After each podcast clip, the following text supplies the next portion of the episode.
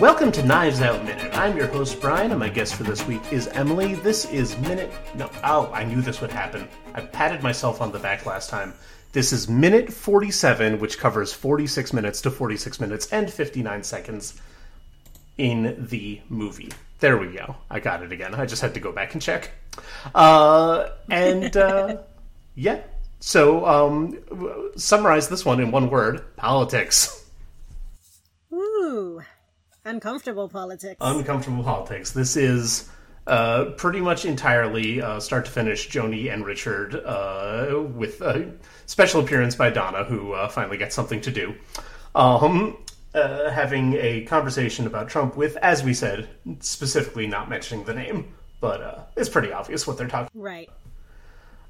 so yeah, this was you know the only major plot thing that got covered here is that Marta was technically working uh, on the night of the birthday party, uh, so she wasn't Yeah. drinking. Uh, that was the only sort of clue detail we got. apart from that, it was just um, Richard giving the most bog standard. I never actually think about this uh, right wing talking points, and Joni giving the most standard. I don't actually ever think about this left wing talking points. Yeah, an asshole is what Germany needed in 1930 whatever. Like she doesn't even have the year. I love that moment because she starts out so confidently and then just sort of you can see it slowly leaving her and she's like, I don't know what year this is. She's so good in everything. I have uh, I have the nominate Toni Collette you cowards T-shirt. Uh, and it's a great shirt because it's always always applicable. Did you know she's Australian? I did know that. And so I was very impressed with just how much fun she had being American in this movie. She embodies this character so perfectly. I mean, they all do. We talked about this last time. Like, there's no Like the, every single person in this movie is so perfect for the character that they're playing. you see sometimes in in movies where you've got like this like huge like all-star cast um where th- there will be somebody who kind of sticks out a little weirdly Yeah, or they don't get enough to do and they're relegated to the background. It's like, oh, but this is a big person. What are you doing? yes like there's um you know and actually I, I even though I haven't been listening to the other episodes I do know from the um uh, the Facebook organizing group that another uh, host has apparently talked about this movie extensively, so I won't go into much on it. But uh, Murder on the Orient Express, um, I think in the Yeah. uh, in the classic film, um, Anthony Perkins is a very good actor, but he's got a really weird presence in that movie. And then they throw in a bunch of lines about him being too close to his mother, which that's not from the book.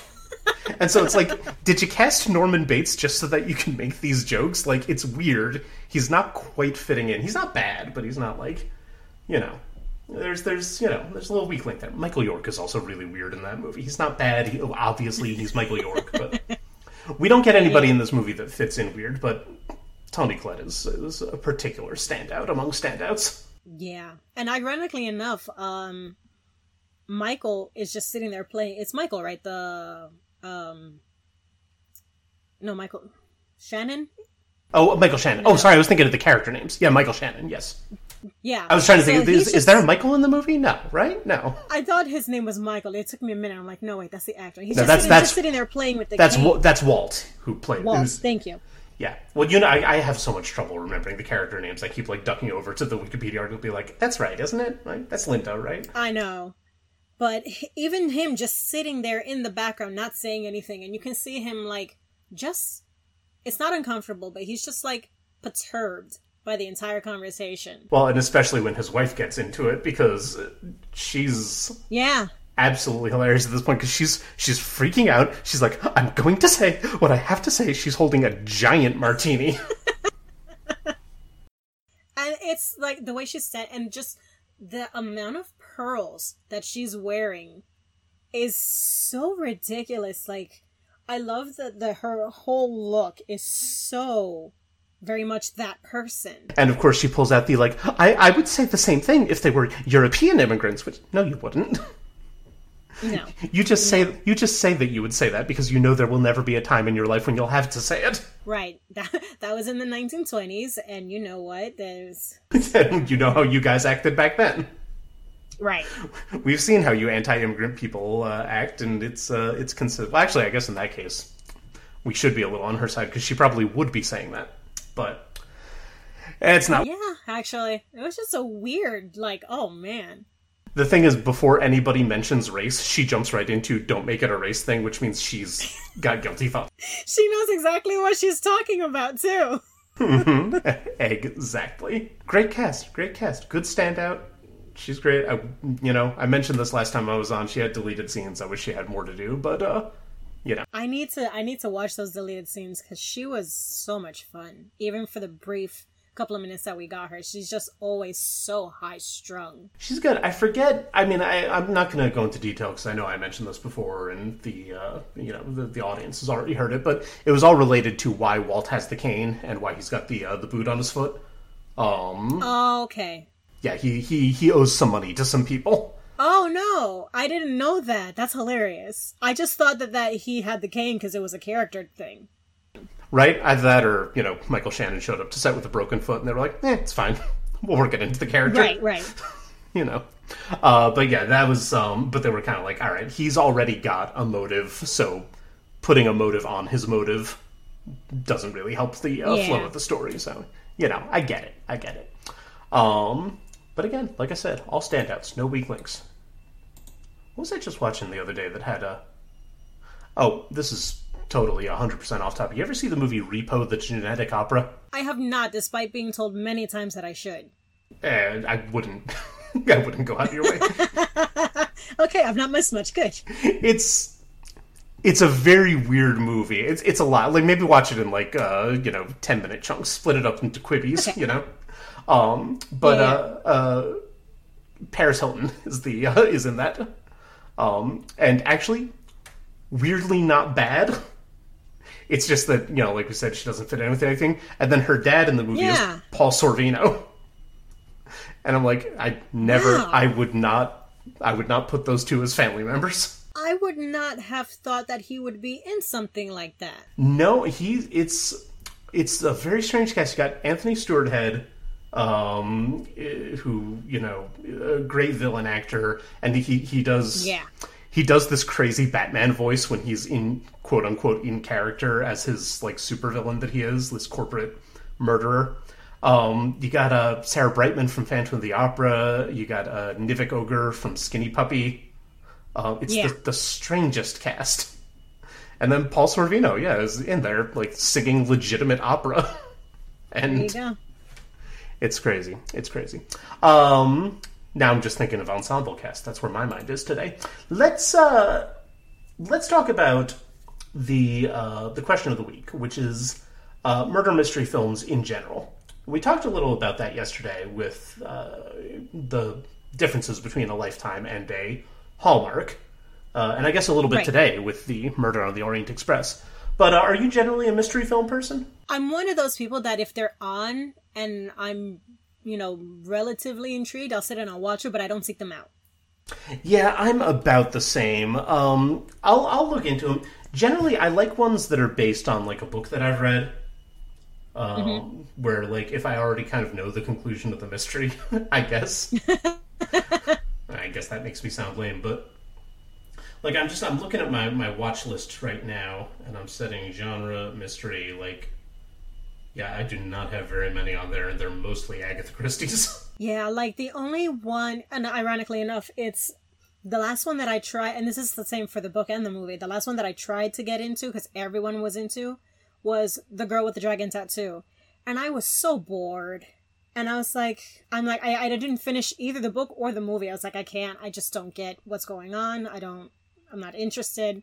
It's just not my genre. No, no. I, I like a good, I like a good crime mystery, you know. But when you think of like Yeah. like a, a, a you know, crime, they're all crime mysteries, but you know what I mean. Like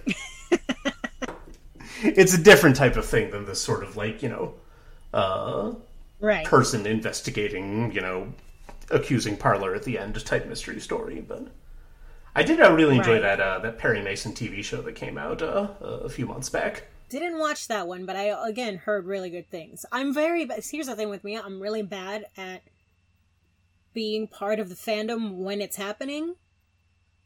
I tend to get into things way after the fact. Nothing wrong with that, but yeah, it's kind of well. That's that's why I've been saying that. Like that's why everybody's switching over from the um, the old uh, model that Netflix set up, where it's like release the whole Right. season at once and then everybody binges it. And I'm like, yeah, but that means nobody talks about it because right after it comes out, Right. Because you've watched everything. right. So like nobody will say anything because they don't want to spoil it for the people that are taking more time. And by the time you're relatively sure everyone's finished, well, it's been a month and You're not interested talking it. anymore. Exactly.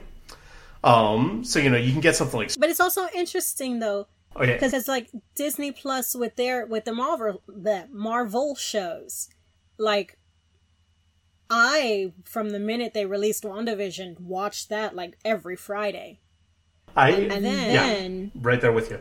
with win uh, uh I cannot remember the name of these shows. The Falcon and the Winter Soldier. I haven't seen a single episode of it yet, and we're already on episode two. It's fine. Um, it's well, I'll say and it's by the time this comes out, two weeks after uh, we uh, recorded, um, I think that because the first one is real, like set up the story, and then so that means that the second episode is kind of like when everything actually starts.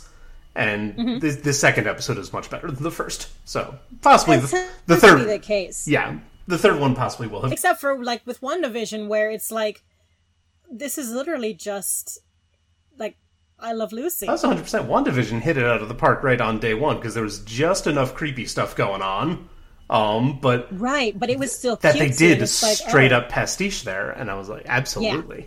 Um, this this is legitimately uh, one night. I, I woke up in the middle of the night and I had to use the bathroom. Uh, it was like 3 a.m. or something. Actually, it was almost exactly 3 a.m. because as I was about to go back to sleep, this was on Thursday night going into Friday. I looked down at my clock and I said, "Huh, it's midnight in Los Angeles right now," which means there's a new, which means there's a new Wandavision. And so I watched it before going back to bed. So there you go. That's how into it I was. I was like, I'm, I'm, I, I- I'm able to. didn't realize they were releasing it at midnight LA time. I thought it was just midnight. So I stayed up until midnight mm, Eastern time and was like, no, I have school in the morning, so I had to go to sleep. Freaking responsibilities. Ah, being an adult is dumb. I didn't sign up for this. That But, um, like, no, so, the okay, so not mys- mysteries like movies, but this weird rabbit hole that I did fall down within the past week or two is these weird mystery YouTube channels, like like paranormal and cult and all that stuff. So that's my current bag, as you will. I like it. We, um, uh, I, I will say that I, um, I did just uh, download another uh, Agatha Christie audiobook. It's uh, Richard Armitage doing Murder on the Links. I'm like, yeah, that's a voice I can listen to. Tell me a mystery. I said that my, my when when I'm allowed to do road trips again, listening to all of the rest of Knives Out Minute is uh, you know first on the uh, uh, first on the agenda, but that's second. So get a little mystery in my life. All right. Well, I think that's about it for today. You know, not much happened apart from Walt and Joni yelling at each other. So No. that's about where we are. So uh, I thank you again. Uh, and uh, would you uh, please uh, plug your shows once more for us? Uh, sure. I have uh, Going Cast, which is a Danny Phantom podcast, and I also have Cousinspiracy Theories, which is a fan theories debate show. Is I guess what you would classify that as. I am I'm very into that one. That one, as I said yesterday, I'm adding that one to my list because that is that is up my alley. Uh, all right, so follow us on Twitter at Knives Out Minute, of course, and uh, uh, don't forget to rate, review, and subscribe wherever you get podcasts, and then go to other places where other people get podcasts and rate and review and subscribe there. You know, do us a favor; it's fine. Uh, and that's that, Emily. I will see you tomorrow, and uh, we'll hopefully have something more to talk about than Don Johnson screaming about building a wall. Yep.